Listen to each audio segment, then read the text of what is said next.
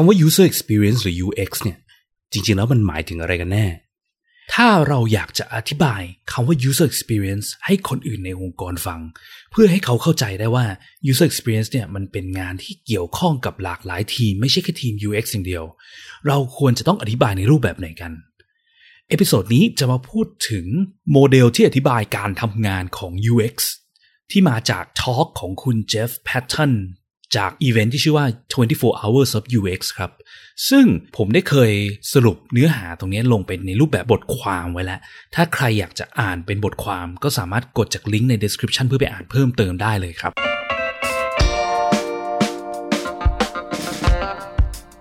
ยินดีต้อนรับเข้าสู่ผักสดพอดแคสต์ รายการที่จะพูดถึงการพัฒนา product ให้ดีที่สุดสำหรับลูกค้าของคุณ เพื่อธุรกิจที่ยั่งยืนกว่าด้วยกระบวนการ user experience design และ research กับผมพิษพิจารณาลัตนาที่คุณ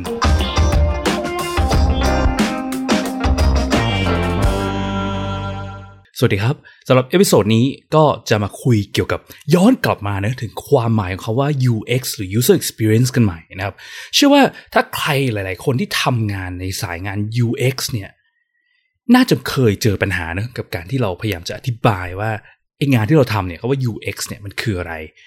คือถ้าสมมติว่าพูดถึงการอธิบายให้คนรอบตัวเช่น อธิบายให้แม่ ให้คนที่บ้านฟังเนี่ยมันยังโอเคนะเพราะว่าเขาอาจจะไม่ใช่สายไอทีสายอะไรที่ จะเข้าใจความหมายเกี่ยวกับการสร้างแอปพลิเคชัน สร้างซอฟต์แวร์ สร้างเว็บไซต์อะไรเงี้ยนะครับ แต่ถ้าเป็นการอธิบายให้ทีมอื่นในบริษัทเราฟัง ในองค์กรเราฟังเนี่ยว่า UX ทีม UX ทำอะไรเนี่ยหลายๆครั้งเนี่ยบางทีเราพยายามอธิบายงานที่เราทำมันก็ยังยากนะสำหรับคนอื่นที่จะทำความเข้าใจได้ใช่ไหมสมมติถ้าคุณไม่ใช่คนสาย UX แล้วคุณเป็นทีมอื่นเนี่ยผมก็เชื่อว่าหลาย ๆ คนเนี่ยก็น่าจะยังมีคำถามในใจนะว่าตกลง UX เนี่ยมันคืออะไรยังไงบ้างนะครับ ทีเนี้ย ความเข้าใจผิดอย่างหนึ่งที่เรามักจะเจอก็คือว่าไอ้คำว่า UX เนี่ยหรือประสบการณ์การใช้งานประสบการณ์ของผู้ใช้เนี่ย user experience เนี่ยมันเป็นสิ่งที่เกิดจากทีม UX ทำเฮ้ยถ้าสมมติฉันเป็นทีม IT ฉันเป็นทีมดูแลเซิร์ฟเวอร์ฉันเป็นทีม compliance ฉันเป็นทีม legal คำว่า UX เนี่ยมันคนละเรื่องเลยเนะมันไม่ได้เกี่ยวอะไรกับฉันซะหน่อย ก็เป็นไปได้ใช่ไหมครับ แต่จริงๆแล้วไอ้คำว่า UX หรือ user experience ในฐานะ ประสบการณ์ที่เกิดของคนใช้งานของ user ของเราจริง ๆ เนี่ย มันไม่ได้เกิดจากทีม UX อย่างเดียว แต่มันเกิดจากทุกทีมร่วมมือกันนะครับ อันนี้ผมเคยพูดไปใน EP แรกๆนะตั้งแต่สมัย EP ที่ 1 EP ที่ 2 อะไรเงี้ยที่ UX UI คืออะไร UX ไม่ได้ขึ้นอยู่กับ UX เป็นยังไง หรือว่า UX ต่างจากคนทำ UI ยังไงอะไรนะครับ ซึ่งตอนนั้นก็จะมีพูดถึงความหมายเขาว่า UX ไว้ว่า UX หรือ User Experience เนี่ยมันอาจจะหมายถึง คนทำ UX ก็ได้ เช่นแบบฉันทำงานสาย UX ฉันเป็น UX อะไรเงี้ย ซึ่งนี่เป็นความหมายหนึ่งใช่ไหมครับ แล้วก็มีความหมายหนึ่งก็คือว่า UX แปลว่าประสบการณ์ที่เกิดขึ้น หลังจากใช้งาน Product ไปแล้วเนาะ ก็คือเกิดกับตัว User จริง ๆ นะครับ ซึ่งไอประสบการณ์ที่เกิดกับตัว User จริง ๆ เนี่ย ไอสิ่งที่มันส่งผลต่อการเกิดประสบการณ์ที่ดีหรือไม่ดีเนี่ย มันไม่ได้ขึ้นอยู่กับ UX ความหมายแรกหรือ UX ที่แปลว่าคนทำ UX อย่างเดียว ตัวอย่างง่ายๆคือว่าถ้าสมมติว่าเราเข้าไปช้อปปิ้งในแอปช้อปปิ้งสักแอปหนึ่งใช่ไหมเขาบอกว่าเขามีส่วนลด 9.9 10.10 อะไรเงี้ยนะครับ พอเราเข้าไปปุ๊บ ปรากฏว่าระบบดาวตลอดเวลา เข้าไม่ได้ระบบค้างอะไรเงี้ย ประสบการณ์การใช้งานแน่นอนแย่ใช่ไหมครับ แต่ว่าไอการที่ระบบค้างระบบดาวเนี่ย มันไม่ใช่เป็นสิ่งที่เกิดจากหน้าที่ความรับผิดชอบของทีม UX นะครับเขาไม่ได้เป็นคนไปออกแบบว่าให้ระบบมัน down หรือระบบมันค้าง โอเค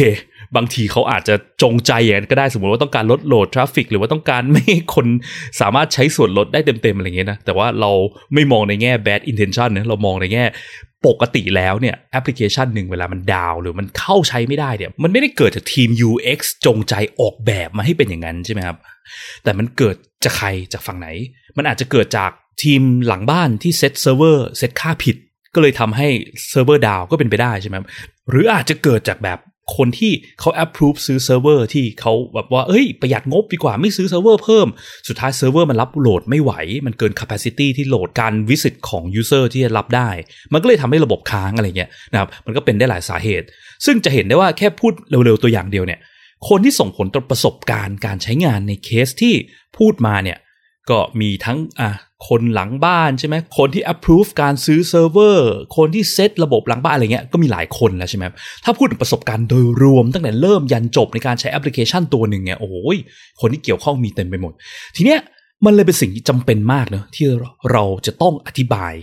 ความหมายของคำว่า user experience เนี่ยในฐานะประสบการณ์ที่เกิดกับผู้ใช้จริงๆเนี่ยให้ทีมอื่น ได้ทำความเข้าใจให้ได้ เพราะว่าถ้าทีมอื่นไม่เข้าใจเนี่ยแล้วไม่รู้ว่างานที่เขาทำเนี่ยมันส่งผลต่อประสบการณ์ยูเซอร์เหมือนกันเนี่ยมันก็อาจจะเกิดปัญหาได้นะครับ แต่ว่าความยากของมันก็คือว่าไอการอธิบายให้ทีมอื่นเข้าใจได้ง่าย ๆ เนี่ยมันไม่ง่ายนะครับใช่ไหมผมเชื่อว่าถ้าใครมีประสบการณ์ในการพยายามอธิบายให้คนอื่นเข้าใจว่า UX เนี่ยคืออะไรเนี่ยก็คงเจอปัญหาเกี่ยวกับการพยายามอธิบายให้เข้าใจให้ได้นะเพราะว่ามันเป็นอะไรที่ค่อนข้างเหมือน common sense แต่ก็งงนะครับ ซึ่งเราก็มักจะพบว่าทีมอื่นก็มักจะงงว่าแล้วตกลงแล้วไอ้ user experience มันคืออะไรยังไงนะนะครับ ก็ไอ้หัวข้อวันนี้มันมาจาก talk ของคุณ Jeff Patton นะครับ ซึ่งเป็นคุณลุงที่เขาเก๋าในเรื่อง user experience มาก มีประสบการณ์ทำงานมาหลายสิบปีมากนะครับ เขาพูดไว้ในงาน 24 hours of UX ปีที่แล้วนะครับ ที่ UX community จากหลากหลายประเทศทั่วโลกมาร่วมกัน จัดเสวนาประเทศละชั่วโมงประเทศละชั่วโมงนะครับไทยแลนด์แล้วก็มีผมก็ได้เข้าไปร่วมพูดเหมือนกันนะครับ เป็นอีเวนต์ทางออนไลน์นะครับ live webinarซึ่งคุณเจฟเขาก็เป็นคีย์โน e สปิเกอร์นะหรือว่าคนพูดเปิดงานของงานนี้เลยนะครับ ซึ่งถ้าใครสนใจอยากจะฟังแบบ original เนี่ยก็สามารถเปิดฟังจากลิงก์ที่อยู่ข้างล่างนี้ได้เลยนะฮะเพราะว่าจริง ๆ ก็แนะนำเลยว่ามันเป็น talk นี่เยี่ยมมาก แต่ว่าถ้าสมมติว่าใครไม่ถนัดฟังภาษาอังกฤษเท่าไหร่ก็ ผมจะพยายามสรุปให้ฟังในวันนี้แล้วกันนะครับ แล้วก็อาจจะมีแบบว่าเนื้อหาเกี่ยวกับตัวอย่างหรือมุมมองส่วนตัวจากประสบการณ์ของตัวเองด้วยว่ามันเหมือนที่เขาพูดตรงไหนยังไงบ้างนะครับ ก็ไอ้ทอล์กเนี้ยที่คุณเจฟเขาพูดเนี่ยหัวข้อมันคือ how UX really works หรือว่า UX เนี่ยมันทำงานยังไง ทีเนี้ยคุณเจฟเขาก็ประสบปัญหามาที่เมื่อกี้ผมพูดมาก็คือว่าเขาบอกว่าเขาพยายามอธิบายนะตลอดชีวิตการทำงานในด้าน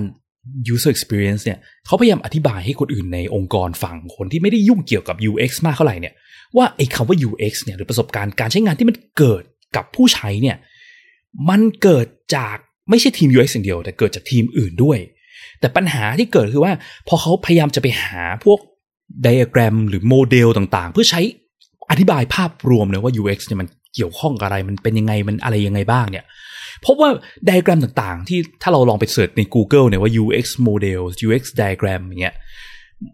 ไอสิ่งที่มันขึ้นมาทั้งหลายเนี่ย มันซับซ้อนมากรายละเอียด detail เยอะแบบมหาศาลเต็มไปหมดเลยนะครับ คือถ้าลองไป search ดูบางทีก็อาจจะเห็นเป็นรูปพีระมิดบ้าง เป็นรูปวงกลม เป็นรูปแผนภาพ Venn-Euler diagram นะที่เป็นเหมือนโลโก้ช่องเจ็ดเนี่ย มีวงนั้นวงนี้ UX ประกอบด้วย ด้าน marketing ประกอบด้วย Interaction Design Information Design Media Design Sound Design นู่นนี่นั่นเยอะแยะเต็มไปหมดเลย ซึ่งเขาไม่สามารถที่จะเอาไอเดียแกรมพวกนี้ไปช่วยอธิบายให้คนในองค์กรทีมอื่นฟังให้เข้าใจได้ว่าตกลงไอ้ UX มันคืออะไรยังไงบ้างนะครับเขาก็เลยพยายามวาดโมเดลขึ้นมาเองเลย เพื่อใช้ในการอธิบาย UX จากประสบการณ์และมุมมองที่เขาเห็นมา ซึ่งจริงๆ มันก็อ l ายกับสิ่งที่ผมแบบว่าได้ใช้มาเหมือนกัน แล้วก็คล้ายกับไอ้ที่ ผมพูดพูดพูดมาใน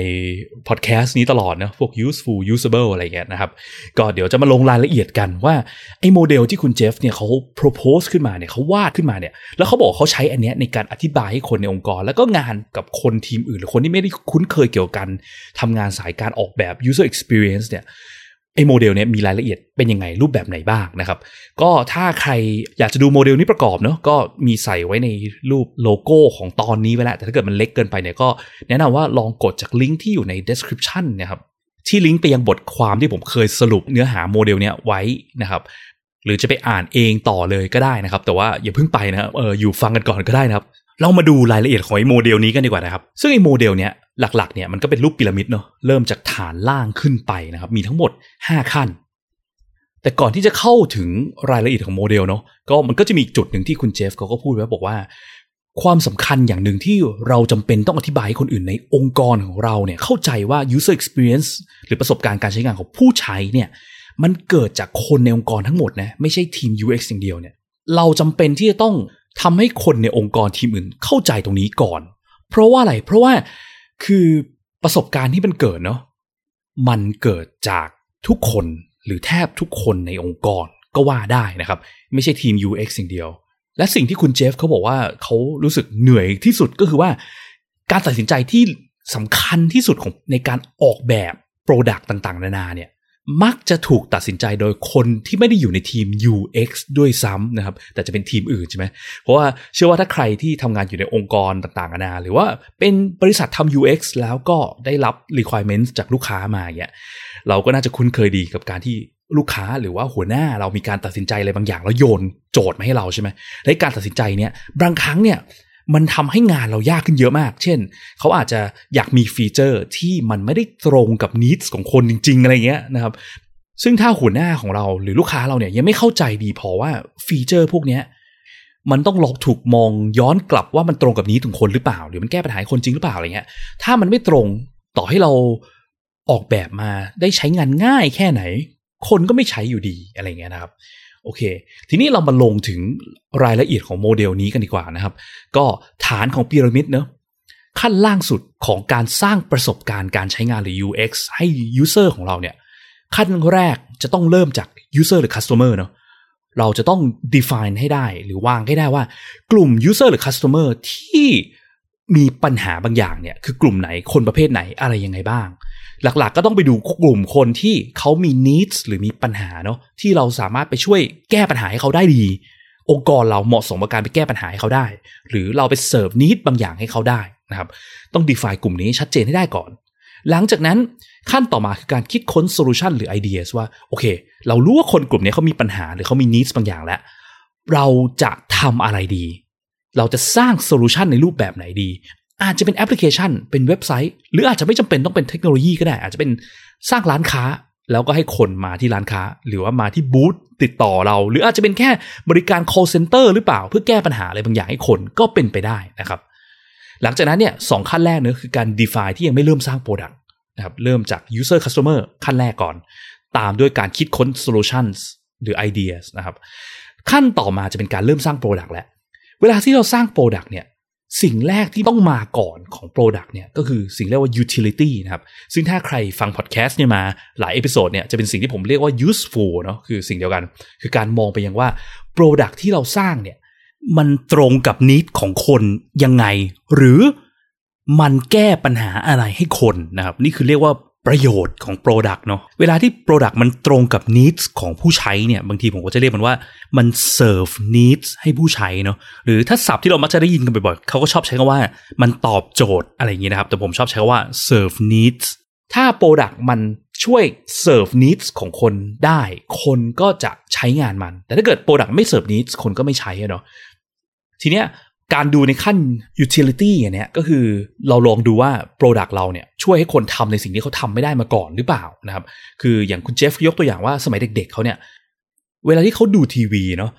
จะต้องเดินไปกดปุ่มที่ทีวี จะเปิดทีวีก็ต้องเดินไปกดปุ่มเปิดทีวี จะเปลี่ยนช่องก็ต้องเดินไปกดปุ่มเปลี่ยนช่องที่ตัวเครื่องทีวีนะครับ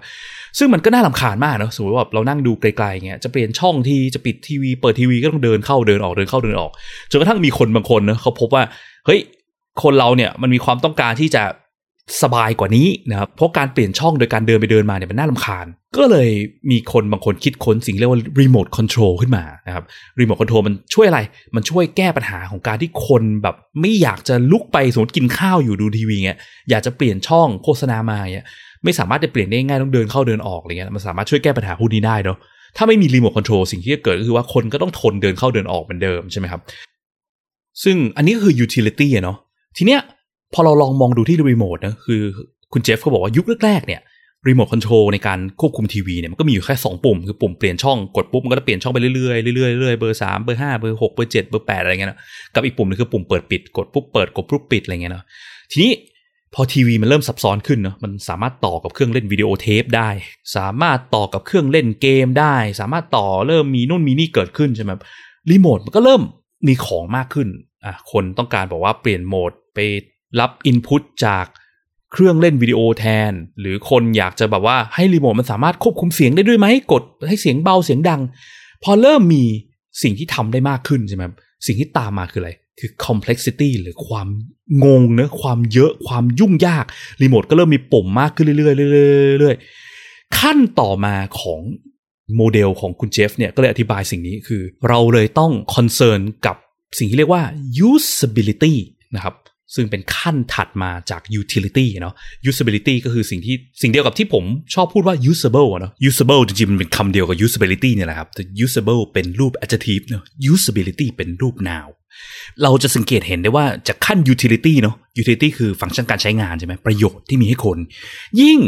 ระบบหรือ Product เราเนี่ย มันมีประโยชน์มากขึ้นเท่าไหร่ utility มันเริ่มมากขึ้นมากขึ้นมากขึ้นเรื่อยๆ ปัญหาที่ตามมาก็คือเรื่องถัดมาหรือขั้น usability นั่นเองนะครับคือมันจะใช้งานยากขึ้นเรื่อยๆ ยากขึ้นเรื่อยๆ กลายเป็นอะไรกลายเป็นว่าเวลาที่เราออกแบบเราต้องคำนึงถึงการออกแบบให้ usability ของ Product เราเนี่ยมันใช้งานง่ายด้วย นะครับสังเกตอย่างหนึ่งคือถ้าสมมติว่า product เราเนี่ยมันไม่ได้ทำอะไรได้เยอะมากเนาะมันไม่ได้ซับซ้อนมาก เช่นอะสมมติ product เราเป็นแบบ physical product อะไรสักอย่างเนี่ยเช่นแบบเป็นกรรไกรอย่างเงี้ยเนาะเป็นปากกาอย่างเงี้ยมันไม่ได้มี complexity หรือไม่ได้มีความซับซ้อนใช่ไหมคนเราจะใช้ปากกาเป็นไหมหรือใช้กันไกลเป็นไหม มันก็ไม่ได้มีอะไรมากใช่ไหมวิธีใช้มันก็เหมือนกันหมดเงี้ยดังนั้นเรื่อง complexity ไม่ได้เป็นปัญหา เพอ complexity ไม่ได้เป็นปัญหา usability ก็เลยเป็นสิ่งที่เราไม่จำเป็นต้องไปโฟกัสมากก็ได้ ซึ่งปกติ product ที่อยู่ในโลก physical หรือโลกที่เราจับต้องได้เนี่ยมันก็มักจะไม่ได้ซับซ้อนมากใช่ไหมครับ ซึ่งพอเราลองมองไปยังโปรดักที่เป็นดิจิตอลหรือโปรดักที่อยู่ในโลกที่อยู่บนหน้าจอเงี้ยเนาะมันจะมีความซับซ้อนเยอะกว่าโลก physical เพราะงั้นเวลาที่เราสร้าง digital product เนี่ย เราเลยจำเป็นมากที่ จะต้อง pay attention เกี่ยวกับสิ่งที่เรียกว่า usability ให้มากนะครับ แต่จริงๆ แล้วโลก physical เนี่ย usability ก็สำคัญเนาะเพราะบางทีเนี่ยแค่แบบของเล็กๆน้อยๆเช่นการออกแบบป้ายอย่างเงี้ยถ้าคนอ่านป้ายไม่ออกมองป้ายไม่เห็น หรือไม่เข้าใจว่าป้ายกำลังพูดว่าอะไรยังไงเงี้ยเช่นป้ายบอกทางบนรถไฟฟ้าอย่างเงี้ยเนาะเวลาที่เราดูแล้วเราไม่แน่ใจว่าเฮ้ยทางไหนไปสีลมทางไหนไปสุขุมวิทวะมันก็ก่อให้เกิดปัญหาได้เหมือนกันนะครับ เพียงแต่ปัญหาเรื่อง usability เนี่ยมันจะเกิดกับ digital product มากกว่า physical นะครับ ซึ่งจริง ๆ คุณเจฟเขาได้พูดถึงองค์ประกอบของเขาว่า usability นะว่าการใช้งานง่ายใช้งานยากเนี่ยมันประกอบไปด้วยอะไรบ้าง แต่ว่าผมขอละไว้ก่อนดีกว่าเดี๋ยวแยกไปเป็น episode แยกในเรื่องนั้นโดยตรงนะครับ แต่สิ่งหนึ่งที่น่าสนใจคือว่า ถึงแม้ว่า Product เราเนี่ยมี usability ที่แย่ แต่ถ้าเรื่อง utility หรือสิ่งที่ผมเรียกมันบ่อยๆว่า useful เนี่ย มันโอเค คนก็ยังจะทนใช้งานมันอยู่เนาะเพราะว่าอะไร เพราะว่าถ้าเขาไม่ใช้งาน Product เหล่านี้เขาก็ต้องทนอยู่กับไอ้ปัญหาเดิมๆที่เขาเคยมีมาก่อนใช่ไหมเพราะ need มันไม่ได้ถูกเซิร์ฟนะครับ แต่จุดหนึ่งที่เราควรต้อง concern ก็คือว่าไอการคิดแบบนั้นเนี่ย มันโอเคสำหรับโลกที่มันไม่ได้มีทางเลือกเยอะเนาะคือ สมมติเราลองมองย้อนกลับไปในอดีตเนี่ย บ้านหลังหนึ่งเนี่ยจะมีเครื่องเล่นทีวี หรือเครื่องเล่นวิดีโอสักเครื่องขึ้นหนึ่งเนี่ย มันก็แบบไม่ได้เยอะเนอะสมัยโบราณใช่ไหมครับไม่ใช่เหมือนสมัยนี้ที่แบบโอ้ทีวีถูกมากเนี่ยเราซื้อกันแบบว่าบ้านหนึ่งห้าเครื่องสิบเครื่องเนี่ยสมัยก่อนในบ้านหนึ่งครอบครัวหนึ่งมีทีวีหนึ่งเครื่องนี่ก็ก็บุญแล้วเนาะมีเครื่องเล่นวิดีโออีกเครื่องหนึ่งก็โอ้ก็บุญแล้ว มันไม่ได้มีทางเลือกเยอะนะครับ คือสมมติว่าโอเค เราซื้อเครื่องเล่นวิดีโอมาแล้ว แล้วมันใช้งานยากมาก ถามว่าเราจะเปลี่ยนไปใช้เครื่องใหม่จะซื้อเครื่องใหม่ได้ไหมก็คงไม่เพราะว่ามันไม่ใช่ของถูกๆใช่ไหมกว่าจะซื้อเครื่องหนึ่งได้เงี้ยเราก็จะยอม ใส่พลังงานในการไปนั่งอ่านแมนนวลเนอะนั่งอ่านคู่มือสอนการใช้งานเพื่อใช้ให้ได้ถึงแม้ว่า usability แย่ แต่มันมี utility อยู่ไง ดังนั้นคนก็จะยอมใส่พลังงานมากขึ้นเพื่อเรียนรู้การใช้งานให้ได้ เพราะไม่มีทางเลือกเยอะ ซึ่งลองเทียบกับสมัยนี้เนาะสมมติเรามองเรื่องแอปพลิเคชันเนาะแอปพลิเคชันเนี่ยเป็นอะไรที่ คนเราดาวน์โหลด ลบดาวน์โหลด ลบแบบเป็นประจำมากใช่ไหมสมมติมองถึงแอปพลิเคชันเช่นอะไรแอปพลิเคชันจดโน้ตเงี้ยแอปพลิเคชัน calendar เนาะแอปพลิเคชันตั้งปลุกอย่างเงี้ยแอปพลิเคชันจับเวลานาฬิกาอย่างเงี้ยสมมติว่าถ้าเราไปโหลดเจ้าหนึ่งมาโอ้ยใช้ยากมากเลย เราคงไม่ทนเท่าไหร่ใช่ไหมลองลบทิ้งเลยลองไปโหลดเจ้าใหม่ มันไม่ต้องเสียตังค์เพิ่มนี่มันมีทางเลือกเยอะขึ้นใช่ไหมเพราะทางเลือกเยอะขึ้นเนี่ย ยิ่งทำให้ usability เป็นสิ่งสำคัญ เพราะว่ามันคือการที่ทำให้เราสามารถไปแข่งกับคู่แข่งเราได้ แล้วถ้าสังเกตดูจริงๆ ถ้าเราอยู่ในวงการเทคโนโลยีเนี่ยคู่แข่งของเราเนี่ยมันไม่ใช่คู่แข่งอยู่ในประเทศไทยอย่างเดียวเนาะมันเป็นคู่แข่งแบบระดับโลกด้วยซ้ำคือเราต้องไปแข่งกับ Google แข่งกับ Facebook เนาะแข่งกับแอปพลิเคชันจดโน้ตจากต่างประเทศอะไรเงี้ยมันก็เลยทำให้เราต้องโฟกัสเรื่องนี้กันมากขึ้นนะครับโอเค เมื่อกี้เราพูดไป 4 ขั้นเนาะ ขั้นแรกคือการหา user หรือ customer ที่มีปัญหาหรือมี need ที่เราสามารถไปแก้หรือไปเสิร์ฟเขาได้ใช่ไหมครับขั้นที่ 2 คือคิดค้น solution ที่จะแก้ปัญหาหรือ serve need ให้ user หรือ customer ของเราจากขั้นแรกนะครับขั้นที่ 3 คือ utility เนะหรือประโยชน์ว่า Product ที่เราสร้างขึ้นมาหรืออาจจะไม่ใช่ Product ก็ได้นะอาจจะเป็น Service อาจจะเป็นอะไรก็แล้วแต่เนี่ยมันช่วยแก้ปัญหา หรือเสิร์ฟนิดอะไรให้คนนะเนาะแล้วก็ขั้นที่ 4 ก็คือเรื่อง usability เนาะว่าโอเคโปรดักที่เราสร้างมาเนี่ย เมื่อมันเสิร์ฟนิดคนแล้วเนี่ยมันใช้งานได้ง่ายหรือยาก ขนาดไหนเราจะออกแบบให้มันใช้งานได้ง่ายขึ้นยังไงได้บ้างนะครับ แล้วก็มาถึงขั้นสุดท้ายเนาะขั้นสุดท้ายคุณเจฟก็เรียกมันว่า aesthetics นะครับ aesthetic a e s t h e t i c s นะ aesthetics แปลว่าแบบความรู้สึกแบบสวยงาม ความรู้สึกแบบใช้คำว่าอะไรดีภาษาไทย ผมอธิบายไม่ถูกนะครับ ถ้า แปลตรงตัวเนี่ยเขามักจะใช้คำว่าสุนทรียศาสตร์ ซึ่งผมว่ามันเออมันเวอร์วังไปเนอะจริงๆ ถ้าความหมายบ้านๆคือการความสวยงามนี่แหละ คือ look and feel เนาะพวกหน้าตา พวกความรู้สึก พวก visual พวกสิ่งที่เรามองเห็นนะครับการจัดวาง layer การจัดองค์ประกอบ การเลือกใช้สี การเลือกใช้ฟอนต์การเลือกใช้กราฟิก หรือการเลือกใช้หน้าตาตามแบรนด์ branding ของเราต่างๆนานาเนี่ยหรือที่บางที่เขาก็เรียกกัน CI หรือ corporate identity หรือ brand identity นะคือปกติแต่ละแบรนด์มันก็จะมีแบบสไตล์ที่เขาวางมาที่มันแตกต่างกันใช่ไหมครับ เช่นแบบพูดถึง Facebook เรานึกถึงอะไรสีน้ำเงินใช่ไหมฟอนต์ก็แบบดูทางการนิดนึงอะไรเงี้ยเทียบกับขนมปีโป้อย่างใช่ไหมมันก็จะดูแบบ friendly ดูมีความเป็นเด็กใช่ไหมหรือนึกถึงพวกกระเป๋าแบรนด์เนมอย่าง Prada อะไรเงี้ยใช่ไหมมันก็จะนึกถึงความแบบยุโรปดูมีความแบบพรีเมียมดูมีความแพงใช่ไหมนึกถึง Apple ก็จะมีความแบบ clean modern simple minimal อะไรเงี้ยนะครับพวกนี้คือ brand identity หรือความแตกต่างของแต่ละแบรนด์ การที่เราออกแบบแอปพลิเคชันของแบรนด์เราเนี่ยให้มันตรงตามนั้นอย่างเงี้ยมันก็จะเป็นเลเวลที่5นะคือ aesthetics นะครับซึ่งไอความสวยงามเนี่ยบางทีคนก็อาจจะมองว่าอ๋อมันก็เป็นแค่ผิวเผินหรือเปล่านะครับหรือบางคนอาจจะมองว่าความสวยงามที่สำคัญมากเลยนะ เราจำเป็นที่จะต้องโฟกัสเพียงหน้าตาของแอปเราก่อนคือฟังก์ชันฟังก์ชันช่างมันใช้งานได้ตอบโจทย์ need อะไรไม่ต้องไปสนใจ ใช้งานยากอะไรไม่สนใจขอดูหน้าตาก่อนนะครับ อันเนี้ยต้องระวังนิดนึงเนาะคือเวลาที่เราพูดถึงเรื่อง aesthetics เนี่ย aesthetics มันเป็นสิ่งที่เรามักจะคิดภาพออกในหัวเราเวลาจะสร้าง product ใช่ไหมเราอยากคิดว่าหน้าตามันเป็นไง เพราะว่าอะไรเพราะว่ามันเป็นสิ่งที่เราจินตนาการได้ง่าย มันเป็นสิ่งที่ไป touch ในสิ่งที่เรียกว่า emotion ของคนเราเนาะ emotion คือความรู้สึกใช่ไหมพอเราเห็นปุ๊บโอ้เรารู้สึกดีโอ้เรารู้สึกตื่นเต้นแบบการใช้มัน โอ้เรารู้สึกทันสมัยเงี้ยพอมันทัช emotion มันก็เลยทำให้ดึงดูดให้เราอยากจะโฟกัสเป็นตรงนี้ก่อน แต่ถ้าเราลองมองจากพีระมิดที่พูดมาสี่ขั้นแรกเนี่ย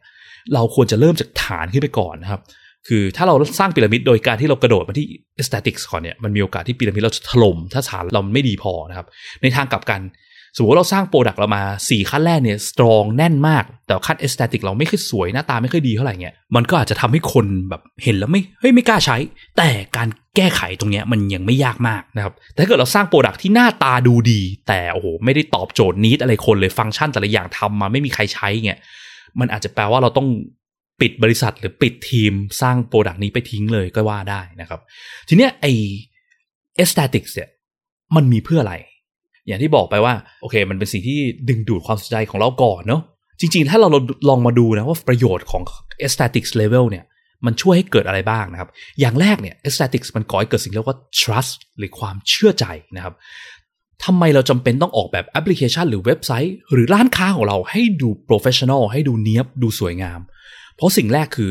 มันจะทำให้ลูกค้าหรือ user เราเกิดความ trust หรือความไว้วางใจที่จะเข้ามาใช้บริการหรือซื้อบริการซื้อ Product ของเราใช้นะครับอย่างเว็บไซต์อย่างเงี้ยสมมติเราเป็นคนออกแบบเว็บไซต์ให้ธนาคารใช่ไหมครับถ้าสมมติว่าเว็บไซต์ธนาคารที่เราออกแบบมาเนี่ยหน้าตาเหมือนแบบแฮกเกอร์ออกแบบมาอย่างเงี้ยถามว่า ลูกค้าเข้าเว็บไซต์มาจะกล้ากรอกข้อมูลส่วนตัวไหมแบบสมมติมาถึงแบบโอ้โหแบบสีแบบเขียวแปร๋นมาเชียวฟอนต์แบบเบี้ยวบูด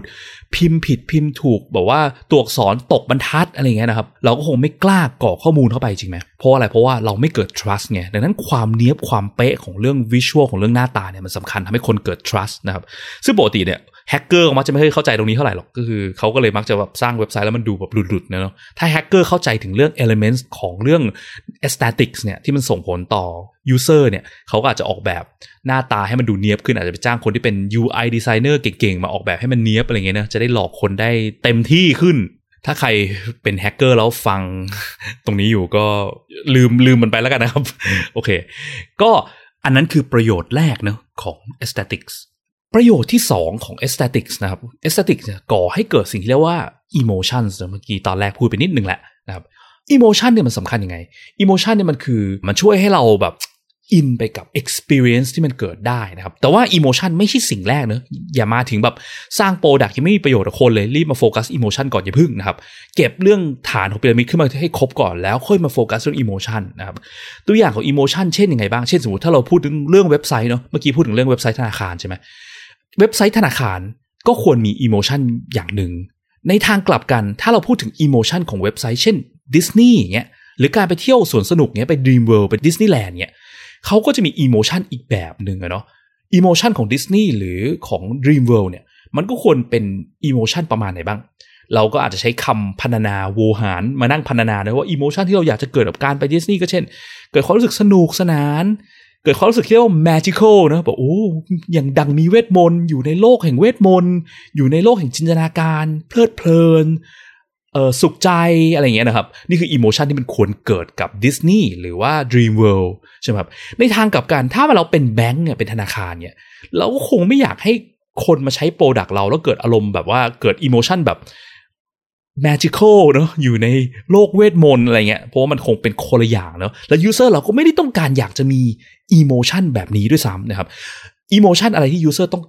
คาดหวังที่จะได้จากการใช้ product ธนาคาร ก็คงเป็น emotion พวกประเภทแบบรู้สึกมั่นใจรู้สึกปลอดภัยอะไรอย่างงี้ใช่ไหมครับดังนั้นต้องระวังนิดนึงอย่าพยายามแบบเอา emotion แปลกๆ ไปยัดเข้าไปโดยที่ user ไม่ได้ต้องการนะมันอาจจะกลายเป็นปัญหามากกว่าทำให้ยูเซอร์ชอบก็เป็นไปได้นะครับ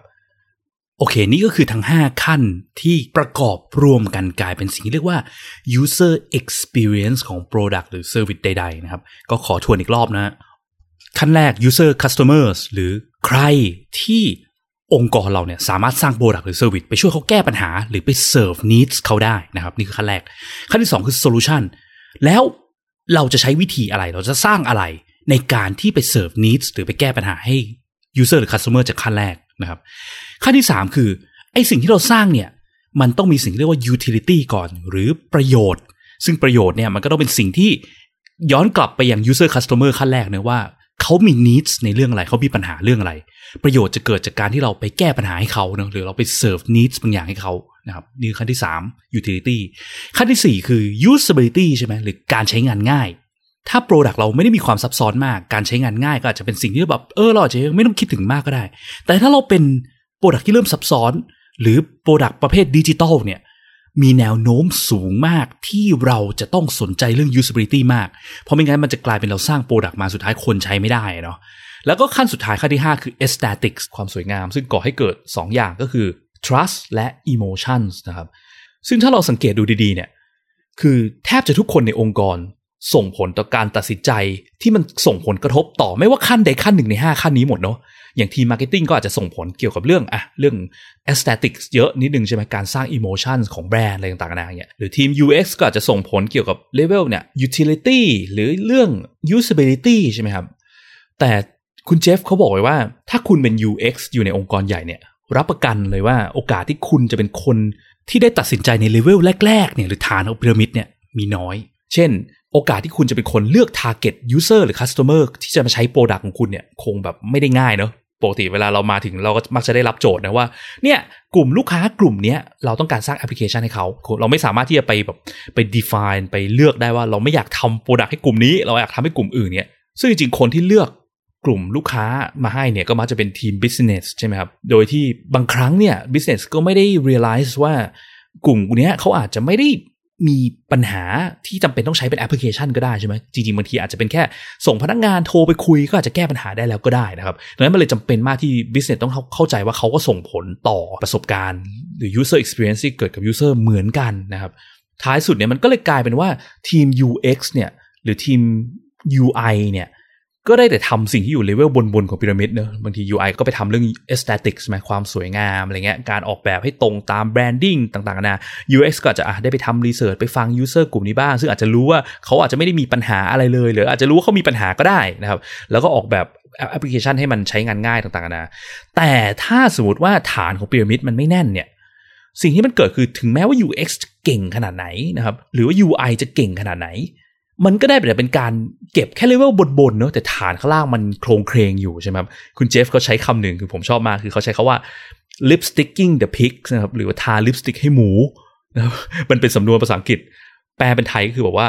กา ก็ยังเป็นกา คือแบบว่าถ้าสมมติว่า product เราอะฐานข้างล่างมันไม่แน่นเนี่ยมันก็เหมือนกับว่า product เรามันเป็นอีกาเนาะ เราจะไปแต่งให้ อีกามันสวยงามไปทาลิปสติก หรือเรา product เราเป็นเป็นหมูเงี้ยเราจะไปทาลิปสติกให้หมูหน้าตาสวยงามยังไง สุดท้ายก็ยังเป็นหมูอยู่ดีนะครับ หรือผมว่ามันก็คล้ายๆกับเขาว่าผักชีโรยหน้านิดหนึ่งแล้วกันในภาษาไทยนะครับ สรุปก็คือว่า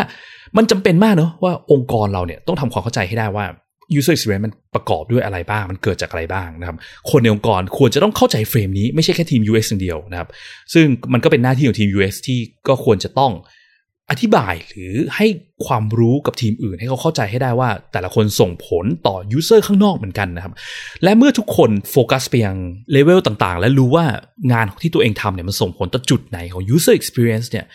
มันก็จะช่วยให้สุดท้ายแล้วโปรดักที่สร้างออกมาเนี่ยมี user experience ที่ดีมากได้นะครับ แต่ถ้าเกิดสมมุติว่าคนในองค์กรหลายๆ คนโดยเฉพาะคนที่ make decision หรือตัดสินใจในเรื่องหลักๆ ที่อยู่ฐานของพีระมิดเนี่ยยังไม่เข้าใจ frame ของ UX ดีพอ ต่อให้เลเวลข้างบนๆทำดีแค่ไหน มันก็เป็นได้แค่การทาลิปสติกให้หมูนะครับ episode นี้ก็เท่านี้แล้วกันนะครับ แล้วพบกันใหม่ episode หน้านะครับ สวัสดีครับ สุดท้ายถ้าคุณชอบ episode นี้นะครับรบกวนช่วยกดไลค์กดแชร์ episode นี้ด้วยนะครับ แล้วก็ถ้าคุณยังไม่ได้กด Follow อย่าลืมกด Follow หรือ Subscribe ในช่องทางที่คุณฟัง เพื่อที่จะได้ไม่พลาดเมื่อเรามี episode ถัดๆไปออกนะครับ หรือถ้ามีคำถามมี feedback หรือว่ามีสิ่งที่อยู่ในใจที่อยากจะฟังเกี่ยวกับเรื่องเกี่ยวกับการสร้าง Product ด้วยกระบวนการ User Experience Design Research เนี่ยนะครับ ก็สามารถกดที่ลิงก์ในฟอร์มด้านล่างของ episode นี้เพื่อที่จะส่งคอมเมนต์ feedback หรือว่าคำถามหรือไอเดีย episode ถัดไปมาให้เราได้เลยนะครับ แล้วก็พบกันใหม่ใน episode หน้าครับ สวัสดีครับ